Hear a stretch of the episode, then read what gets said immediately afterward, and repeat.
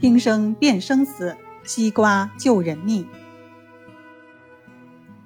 有一回，蓝茂听说某县有个人病入膏肓，就赶紧去看。进到那人家里，见病人睡在床上，脸皮皱得像苦瓜，手掌很干巴，呼哧呼哧喘得像拉风箱。一家人围在旁边，哭得好伤心。蓝茂瞧了瞧病人，却笑嘻嘻的，像没事人一样。走到菜园子里，悠闲的散步，一边散步一边东瞧瞧西看看。那家人急得像热锅上的蚂蚁，问道：“蓝先生，你在找什么呢？”蓝茂说：“我在找西瓜。”那家人火了：“病人都要死了，你还有心品西瓜？”蓝茂说：“莫急莫急，我看过了，他的病不要紧，他是得了热症，药都用不着，只需要吃两个西瓜，清清火，解解毒就行了。”那家人一听，赶紧去找。慌乱中，隔壁有个人问道：“大哥大嫂，你们要西瓜吗？我这里有。”刚说完，蓝帽忽地站起来，大叫一声：“他要死了！”那家人吓得乱作一团，急忙跑回屋里看病人。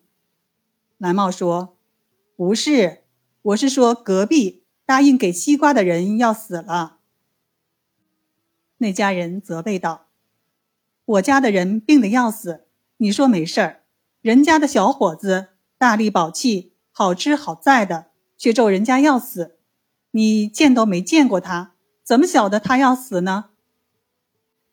这时隔壁的人抱着两个西瓜来了，一进门就吼道：“赶紧来拿西瓜！”进来的小伙子壮得像头水牛，哪有一丝病态。那家人对小伙子说：“哈哈，蓝先生说你要死了呢。”小伙子也笑道：“你这个先生为什么咒我？我还要活一百岁呢。”蓝帽长长的叹了口气，摇摇头不说话了。小伙子走后，他才说：“哎，你们不知道，这个人的病已经无药可医，他活不出明日的。”那家人问：“你怎么晓得？”